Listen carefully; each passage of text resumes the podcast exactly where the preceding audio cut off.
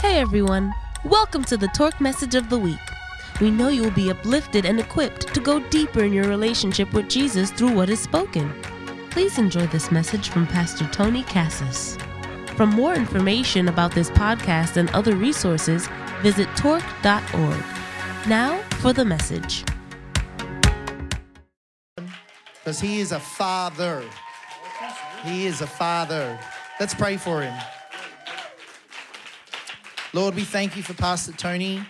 We thank you, Lord, that his apostolic, Lord, call is even being, Lord, fulfilled more and more as he, Lord, reproduces himself, Lord, in his sons and daughters. And I just thank you that right now you're going to touch his words. They're going to, Lord, land. And Lord, they're going to be like the parable says, Lord, they're going to land on good soil, soil of the heart. And I just thank you that, Lord, it will find the root and produce the fruit. Touch his words, touch him, Lord, with his energy. And just, Lord, let him have fun and enjoy it. In Jesus' name, amen. I use this one? Yeah. Thank you. Thank you for that. I appreciate all that. All right, let's get straight into it. John chapter 20, talking about the Father's um, will and the Father's love tonight. Pastor asked me to share on this topic. I was telling the morning service when I went before the Lord on um, Friday and Saturday, I, I couldn't get anything. And it's not that I don't have anything to share, but I want to hit the target. I don't just want to share knowledge. And so um, last night, late, uh, I said to Pastor, I said, Pastor, look, I'm, I'm, I'm blank on what to share. And then she volunteered, why don't you share on the Father's love and purpose? I went, okay, I'll see what I can do. And so it went from there, all right?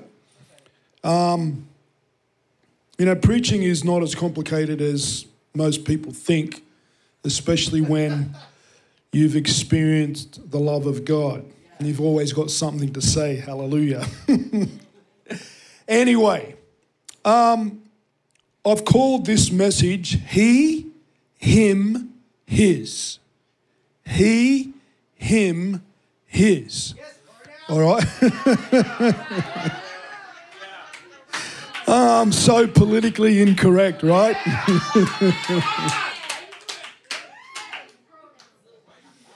As opposed to she, shim, and shiz.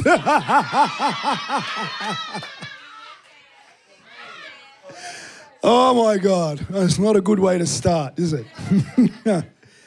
Jesus called his father my God. Wow. You know, I understand why, because the Godhead is perfectly in submission to itself. The Father loves the Son, and the, lo- and the Son loves the Father, and the Holy Spirit is amongst that family, really um, displaying attributes of Father and Son. And we don't want to go too much into how the Trinity works or the triunity works, but it works and it's perfect, and their love is perfect. And the redemption plan is actually introducing fallen humanity into that family unit, undeserving, unclean, now become clean, redeemed, and well placed and deserving in that family unit.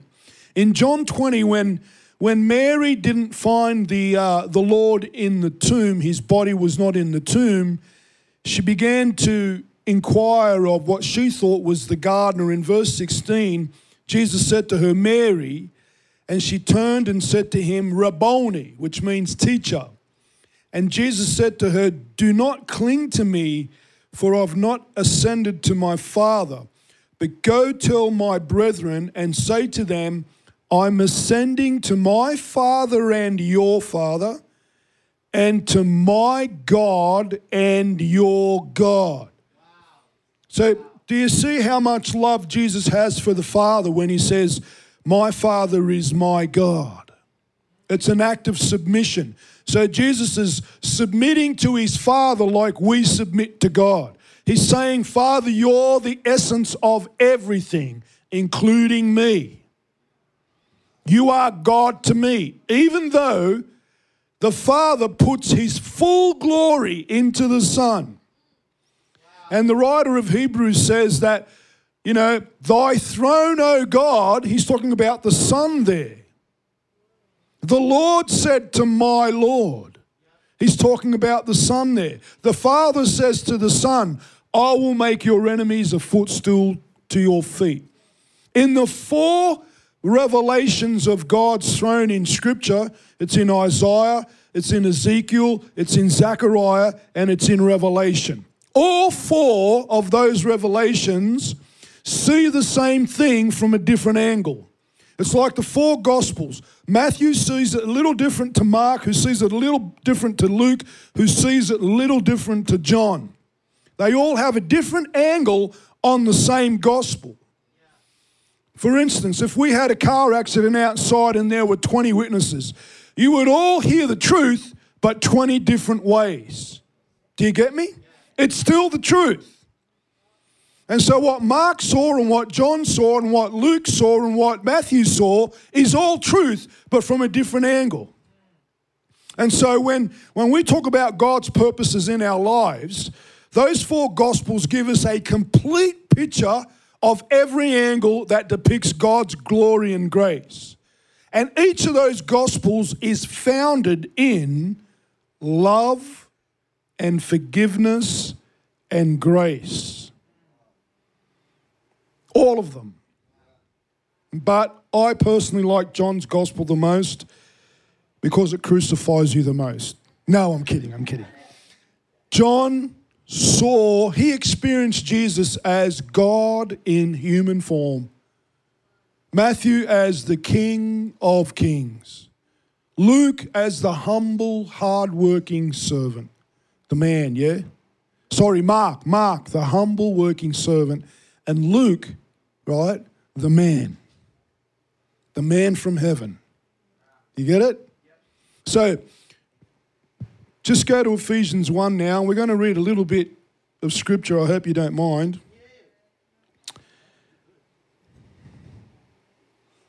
Paul the Apostle resisted the gospel to the point where he was a party to sentencing Christians to death, forcing them to abdicate, curse God, and for many, many, many times over, he sent many of them to prison, being fueled by letters from the high priest in Jerusalem. He made it his mandate in life to destroy Christianity.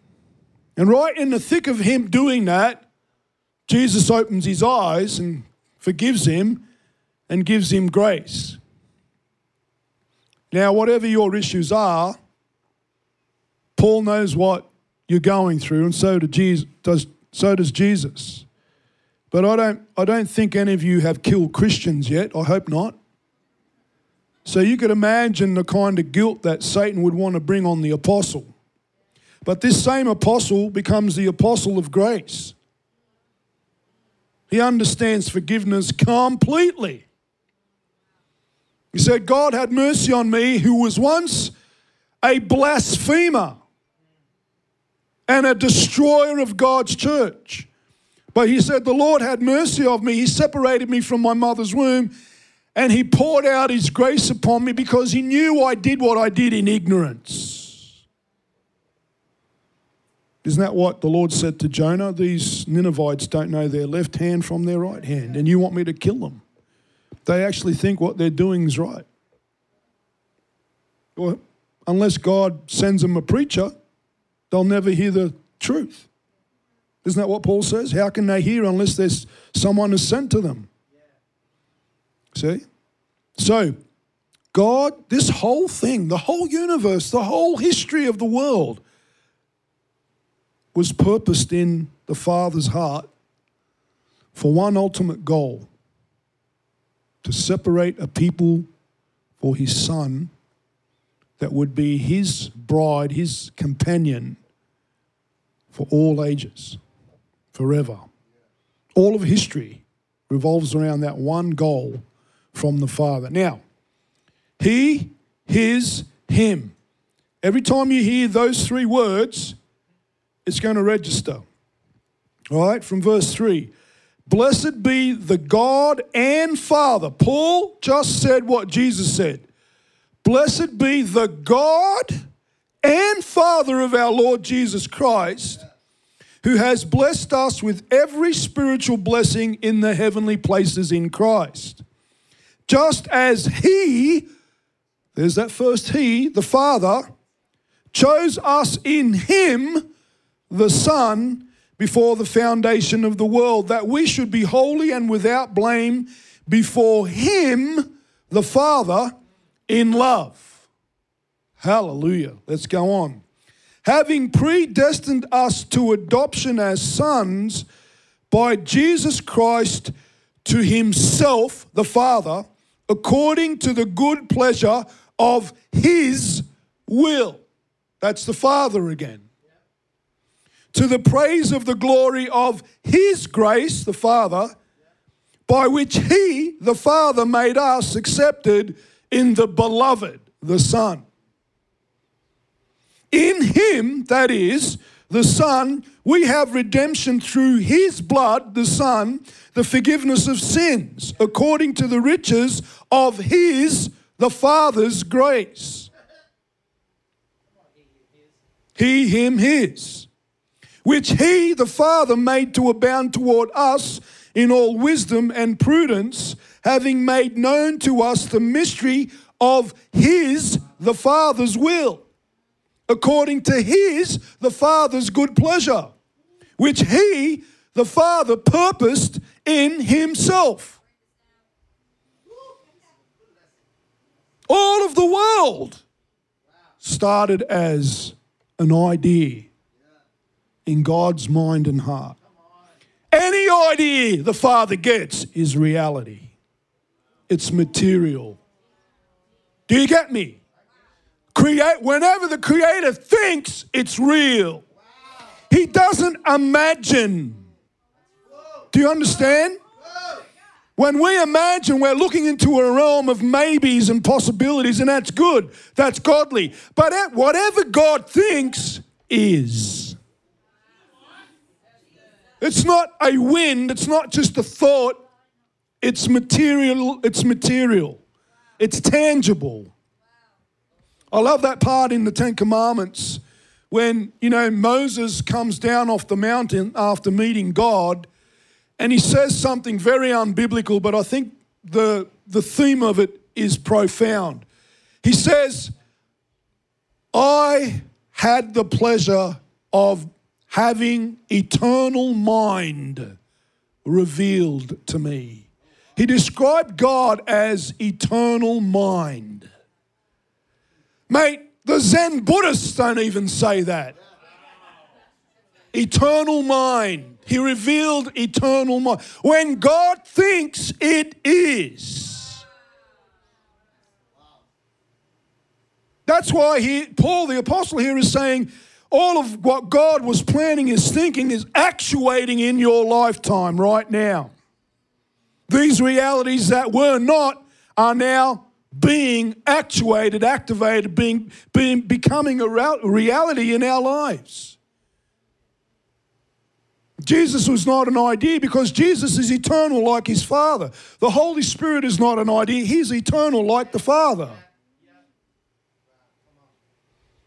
Verse 7 In him, the Son, we have redemption through his, the Son's blood, the forgiveness of sins according to the riches of his, the Father's grace.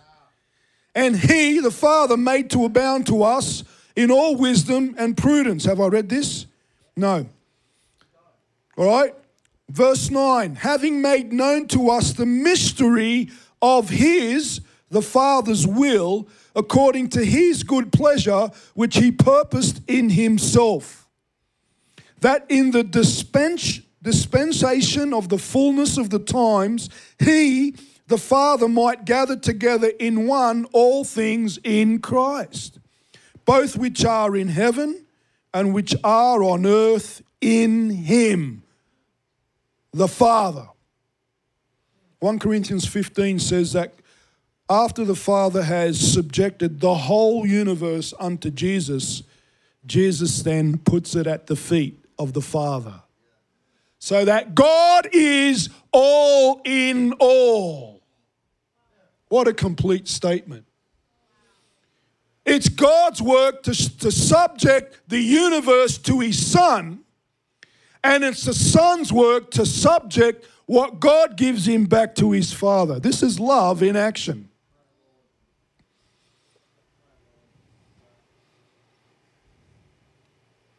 Eleven. In him, Christ, also we have obtained an inheritance, being pre according to the purpose of him, the Father, who works all things according to the counsel of his, the Father's will.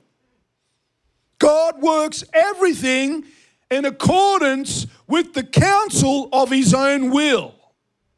Only God can counsel himself.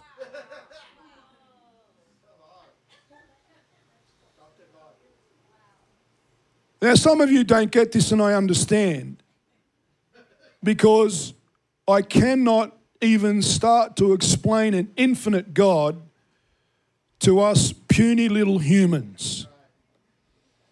When God sets up the 24 elders around the throne, they're not there to give him advice.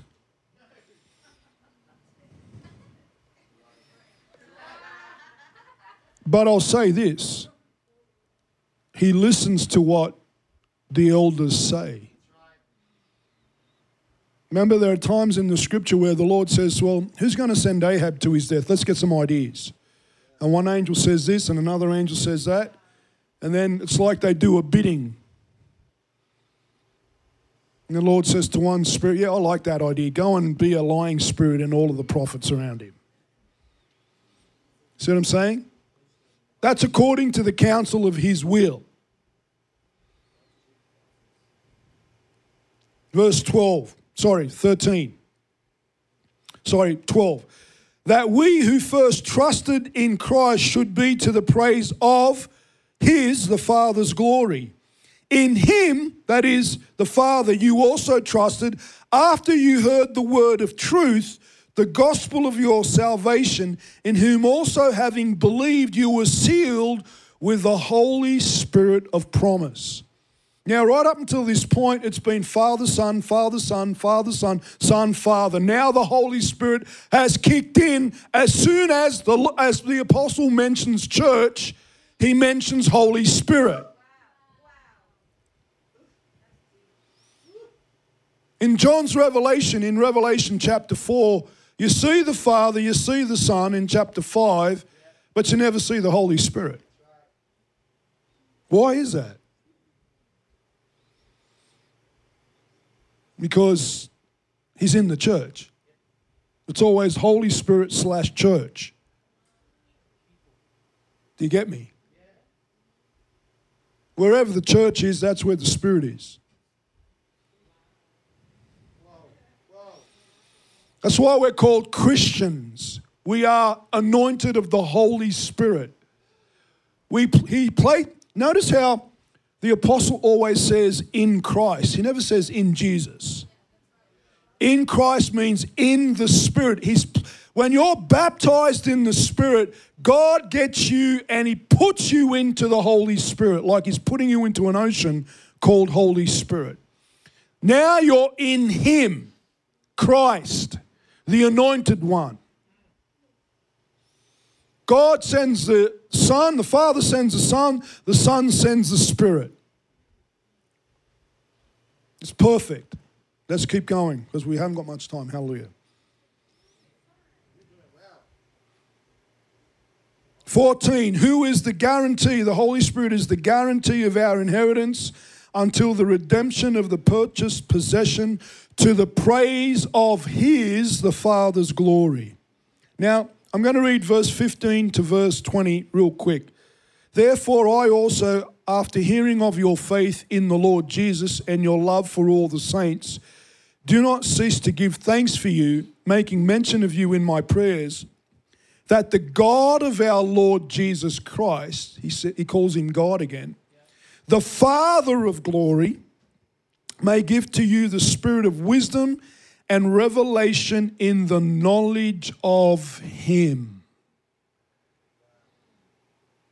Paul wants the Father to give us the spirit of revelation, the spirit of wisdom, and the spirit of knowledge of God. That the eyes of our understanding being enlightened, that you may know what is the hope of the Father's calling, and what are the riches of the glory of the Father's inheritance in us, the saints. I'm paraphrasing. And what is the exceeding greatness of the Father's power toward us who believe, according to the working of the Father's mighty power, which the Father worked in Christ when the Father raised Christ from the dead and seated him at his right hand in the heavenly places. Now, I don't know about you, but I have not really touched on the knowledge of God, the wisdom of God, the exceeding greatness of his power. So, are we experiencing the exceeding greatness of his power? This is resurrection power. He wants us to have it. The apostle isn't praying it for uh, to dangle a carrot that you can never have. He's praying it so that you can go for it in your own life and in, in the life of everyone else. I see a determination in the Father's heart to finish what He starts. The He, Him, His anointing. Salvation is not our work, it's His work. We are His workmanship. We're going to read that soon. And then He says, it's the power that raised Christ from the dead, far above principality and power and might and dominion and every name that is named, not only in this age, but in the ages to come. Ages, plural. Ages. And he put all things under Christ's feet and gave Jesus to be head over all things to the church, which is Jesus' body, the fullness of Jesus, who fills all in all. Now go to chapter 2, and then we'll start to close.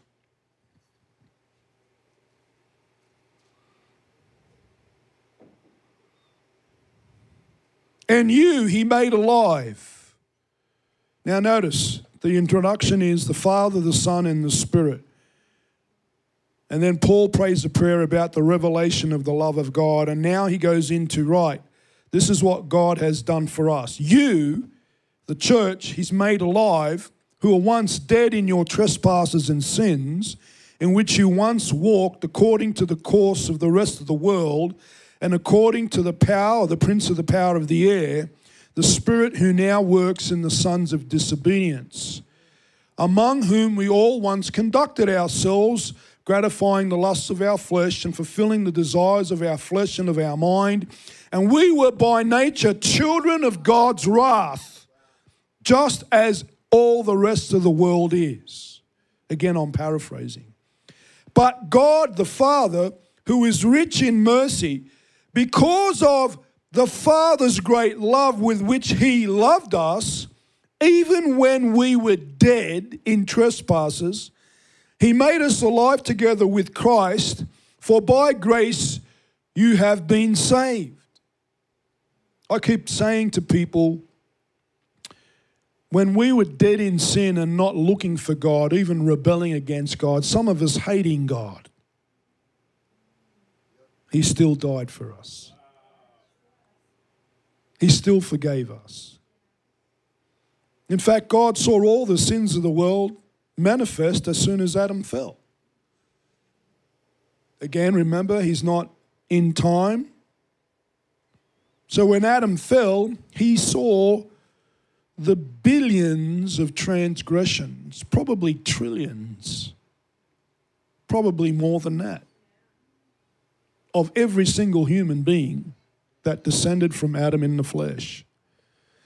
And that's why they never stopped singing before the throne You are worthy to take the scroll and to unseal its seals, for you were slain, and you've redeemed us with your own blood, that we may be priests and kings unto our God.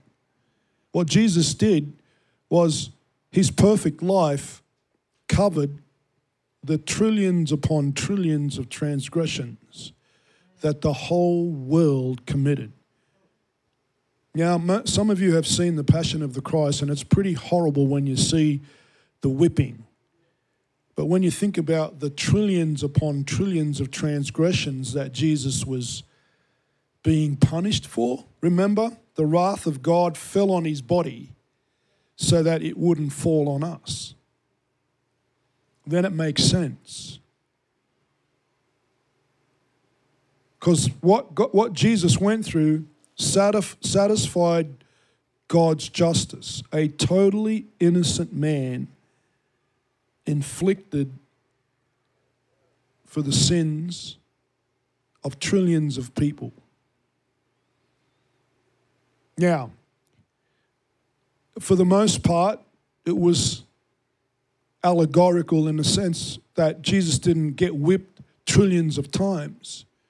Whatever makes us sick, he gets one whipping for.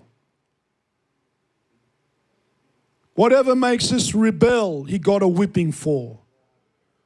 Whatever makes us prideful, he got a whipping for. All the subcategories don't matter.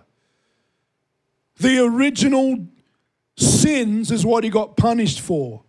And John sums up sin in three categories lust of the eyes, lust of the flesh, and the pride of life.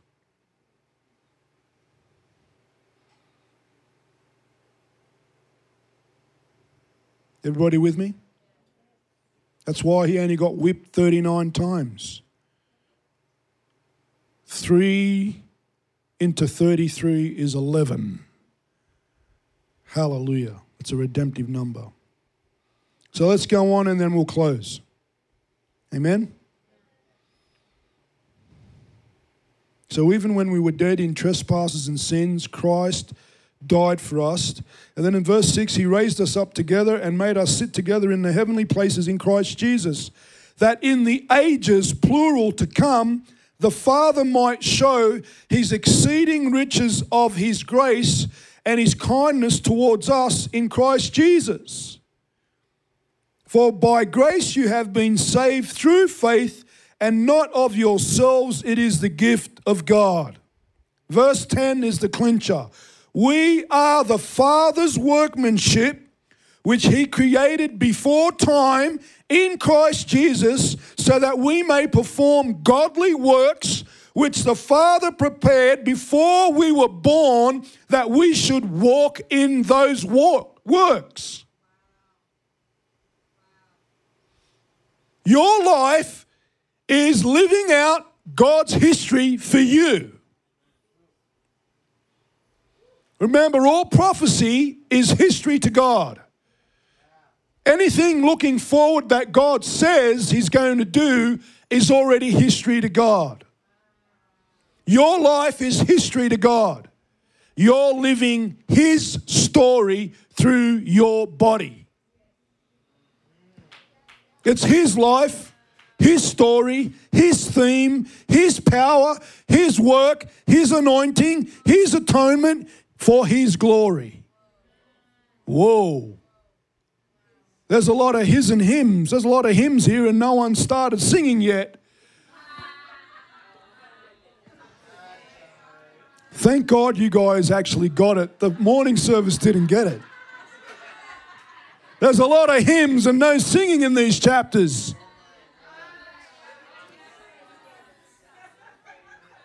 In heaven, there's a lot of hymns, there's a lot of singing. Because what does the Lord Jesus and the Father do? They share their glory with the church. Come on, look. When a man gets married and he's standing at the front of the aisle waiting for his bride to come down that aisle, Everybody's got their attention. Everybody in this is paying attention now. I know when Pastor came down the aisle with me, I, I'm, I'm going to be attached to that beautiful thing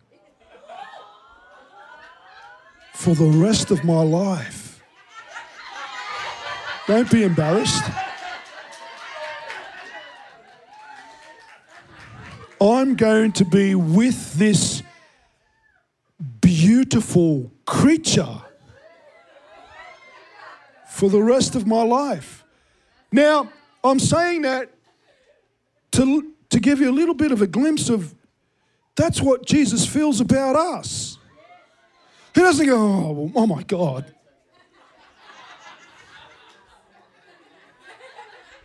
There is a magnet between Christ and his church. He's passionate about his church, not in the in the, the way that the flesh gets passionate, but there's a magnet. He's drawn to us. Everything in heaven is pulling him back because he wants to come.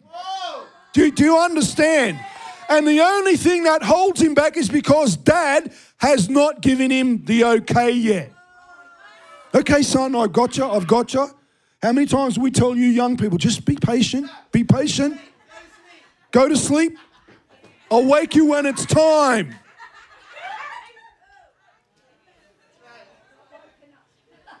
And and you know, again, as a husband, when you when you're single, you don't feel complete. And you single people know what I'm talking about. And there's there's there's this completeness that comes to you when you finally get married. And, and the marriage is the anointing. People say, well, it's only a paper. Don't you, don't you believe that lie? It's not only a paper, it's a covenant before God. It's something God predestines and ordains. And you feel complete. That's why when Adam had that rib taken out, um, something's missing in my life. Maybe it's you. There's no maybes with God.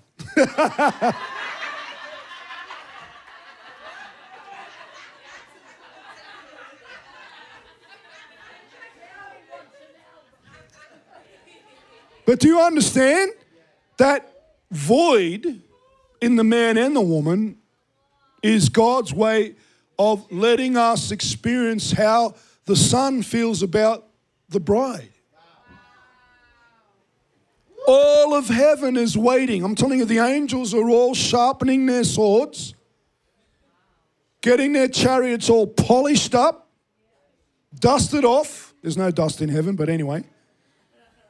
And they're ready for when the Father says, He blows the trumpet, the bridegroom is coming. Remember at midnight, the ten virgins heard the trumpet, and the call went out The bridegroom is coming. Get your lamps fired up. It's all been part of His, the Father's plan. Do you know, love comes from God. True love. And we're learning how to love truly.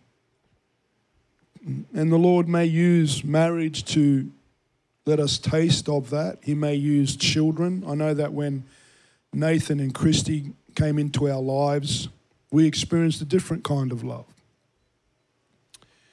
And then when the grandchildren came into our lives, we experienced again a different kind of I, I know why Enoch walked with God after he had his first son.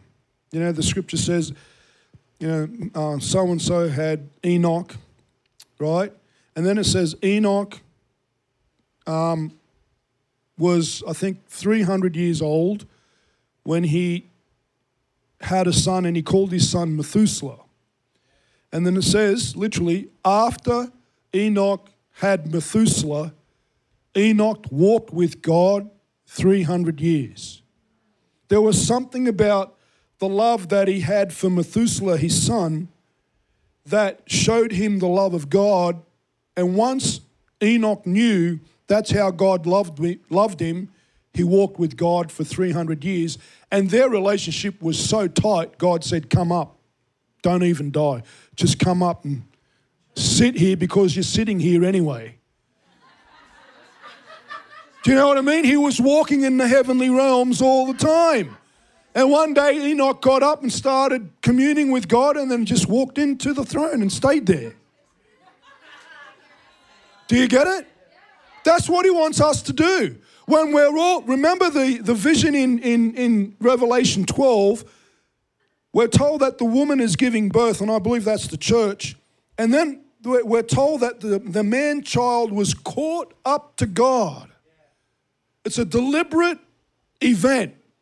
He was caught up to God. And this is the same verb that's used in Enoch was not. He was caught up to God. Elijah was caught up to heaven. I believe when the church gets caught up to where it's positioned in Christ, the rapture will come immediately after that.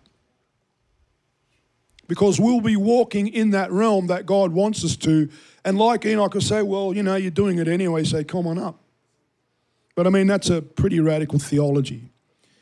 You have to come to my Revelation record course to get a better understanding. So, he, his, him.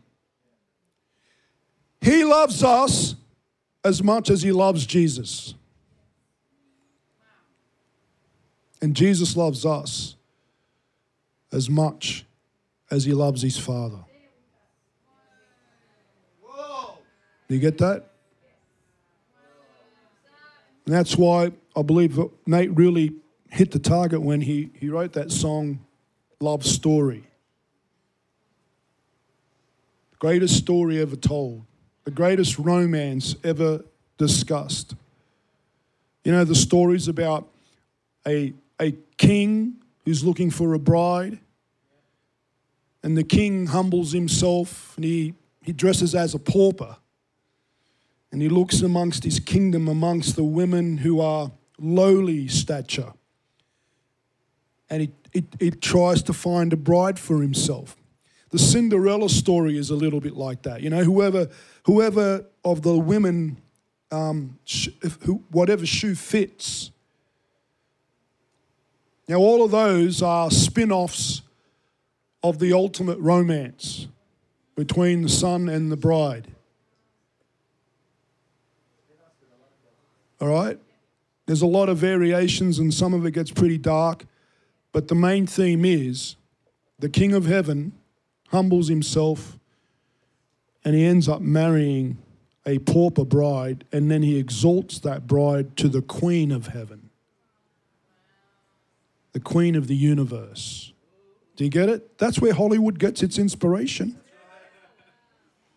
You and I are going to be elevated to Queen of the universe. Now, I'm talking in male female terms for all eternity. Do you get it? And so, can you see the, can you see the story of the humbling? Not only does he humble himself, but he pays the bride price. In the Middle East, a man was to pay a dowry, a significant amount of riches. Could have been cattle, could have been um, textiles, it could have been wheat, it could have been gold or silver or precious stones. When Abraham sent his servant to get a bride for Isaac, he loaded up 10 camel loads of dowry. Half of them were silver and gold. Now, Isaac could say to his wife confidently, You're worth it. Okay? But the ultimate price is not physical payment, but his life's blood was given for us. Amen? So, he, him, his. It's all about the Father and his plan of revealing his love to us. And, saints, your future is already God's history. And you're going to live out God's history in your life. Because guess what? all of these verses point to one very strong and stable thing that I want you to hang, on to. What God started, He will finish. Okay? Hello, honey.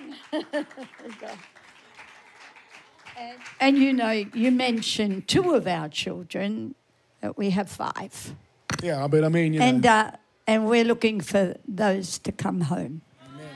And so we wanted to make sure that, Brooke, if you're listening, we celebrate you coming home. Um, and you're certainly one of us in every way. And we're praying that our, those that you might know that are not uh, aware and they keep going back for salvation all the time or to be forgiven all the time. They can't move forward and they're not moving through the cross to look back and see where they've come from, from the cross. yes. And I know that I'm praying this prayer for my son, Brooke, who's uh, in that sick place at the moment. And um, I believe it's a key, guys. I truly believe it's a key. It's a key to the love of God. Come on. It's a big, big key. You will not see the true effect of the love of God if you keep going to the cross. You will only see the true effect of the love of God if you move on from the cross to the heavens. Do you get that? Please, please get it. So important because Jesus has a father, but he has a God. I have the same God, and so do you. And that God sent his son because we are worth the same amount as his son, Jesus. And we have to see this. We really do. We need to see this. This is important for, because then we'll hold our head up. We won't be. Do you know, as Christians, I see so many Christians walking with their head down. You know, I have to wear these glasses because I can't always see as clear as I'd like to. But if I talk to you, I will always look you straight in the eye. Do you understand? Jesus looks us in the eye. And that's why the Father would look at his Son through our eyes. You have to see the importance of all this. But most of the people that are living in that, burden, carrying the burden guilt. of guilt and shame, constantly walk with their head down. You find yourself walking with your head down, then you need to locate, re evaluate where are you living from? Live from the love of God and move on from that and get forgiven and move from that onwards. Because that's the love he has. You know? He has as much love for his father and for us. We're not less, we're just different.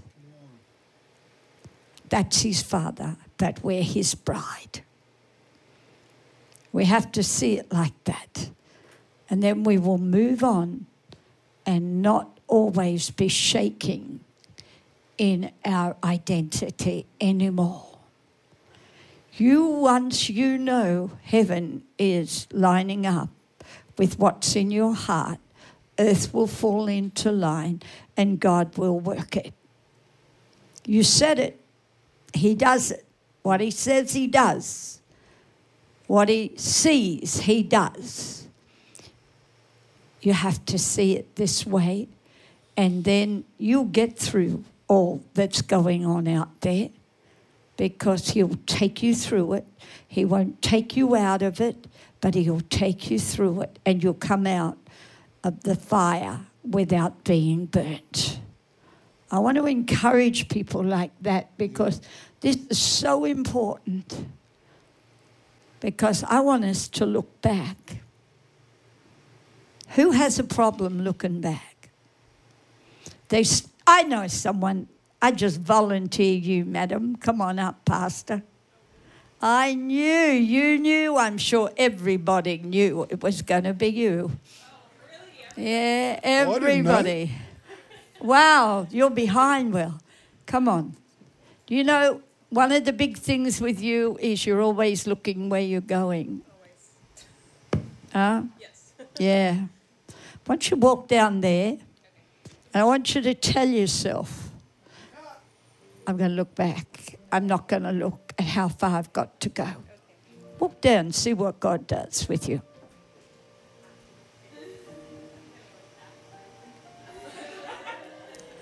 Okay, turn around. What are you going to choose? To go or to look back and see where you've come from? Which will be more fulfilling for you? Yeah. Yeah. Do you see what I'm saying? Okay. You get it? Understand it's so important for you. From where you're going, you need to see from where you've come. Where you're going, you have to see where you've come from. That will show you how to do this. Okay. So God bless you tonight. Thank you, Pastor. Unbelievable word. Loved every single minute of it. I got double portion because I got the this morning's portion as well. And so, uh, wow, what gem. You know, Dan, I, I just, I seen you head lifting and I see you looking ahead. Look back. You've come a long way. Sure, you're not there yet, but you've come a long way. And I'm sure if you look back at that, your head will lift. You look different tonight, Danny. And I rejoice and celebrate with you for that very thing.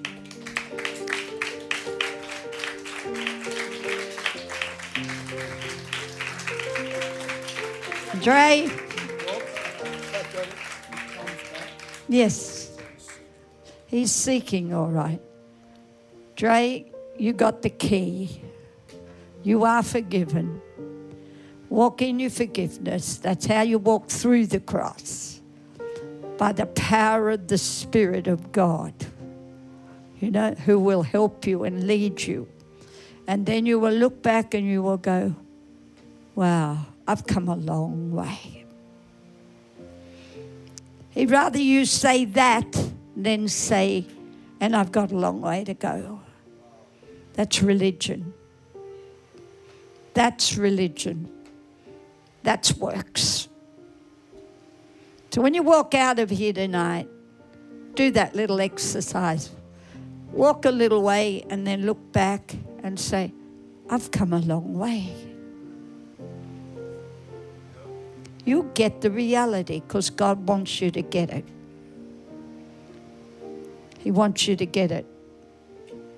Because, you know, He's holding back. Je- Jesus wants to come, but He's holding back because of this amazing love He has for people. And I am so grateful that He's holding back so that my family, my son, and my, my other daughter can come back. I'm grateful. I'm grateful. I'm grateful. I don't know about you, but it would be good if you stood up and said how grateful you are that the Lord is just waiting a little longer, that the Father's holding back a little longer because of the love that He has for those that haven't come home yet. Why don't we thank the Lord for that?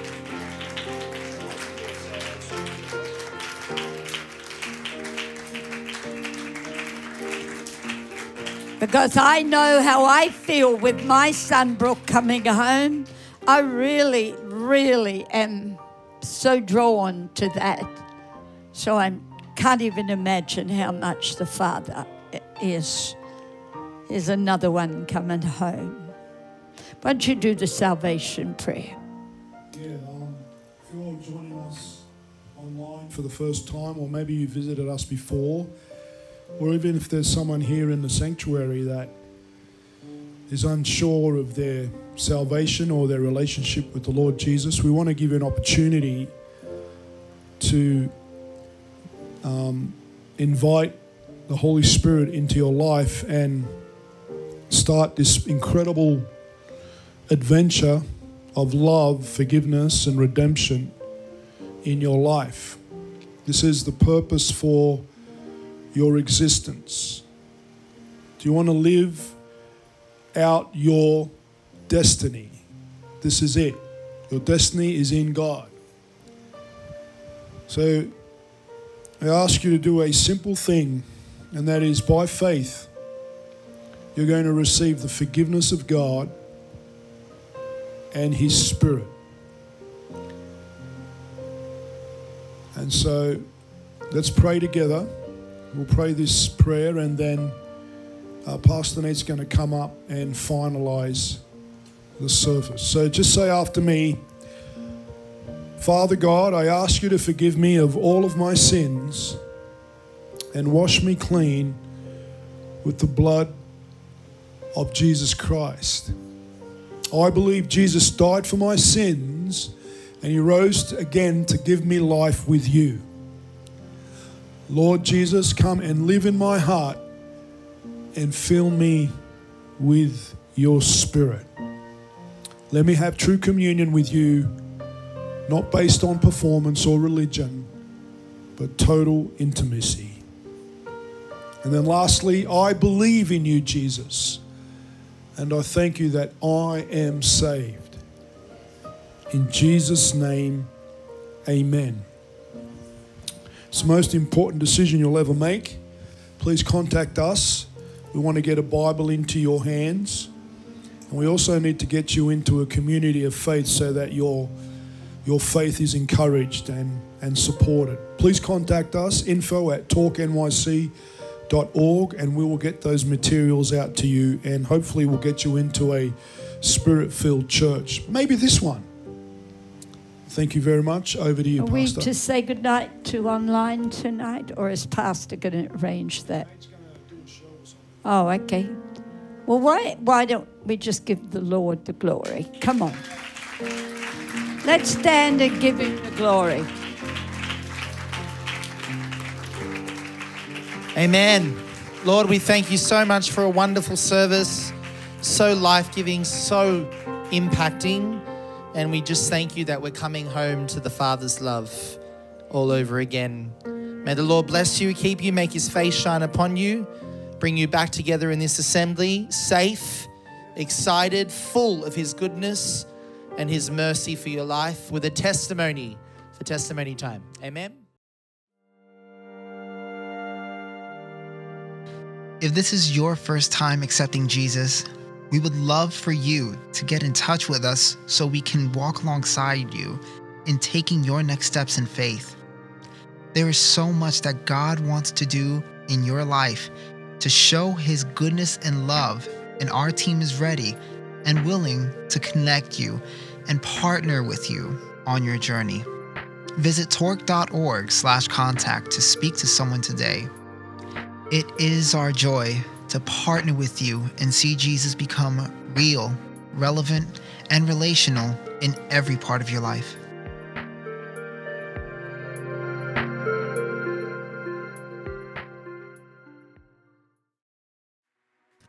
Thanks for listening to the Torque Message of the Week. We hope you were encouraged by this message and stirred to make this more than just words but a reality. If you've been impacted by what was shared, why not go ahead and share it with someone who you know needs to hear it? You can get the latest episodes of this podcast by subscribing via Spotify, Apple, or our Torque app. Need to rewatch this message again? Be sure to subscribe to our YouTube channel or check out torquetv.org for more amazing content. We thank you for your generous support and prayers. And if you would like to contribute to our ministry, please visit torque.org forward slash give. From all of our leaders and team, we love you, are praying for you, and believing for you every step to be aligned with Him and His Spirit this week. Until next time, God bless.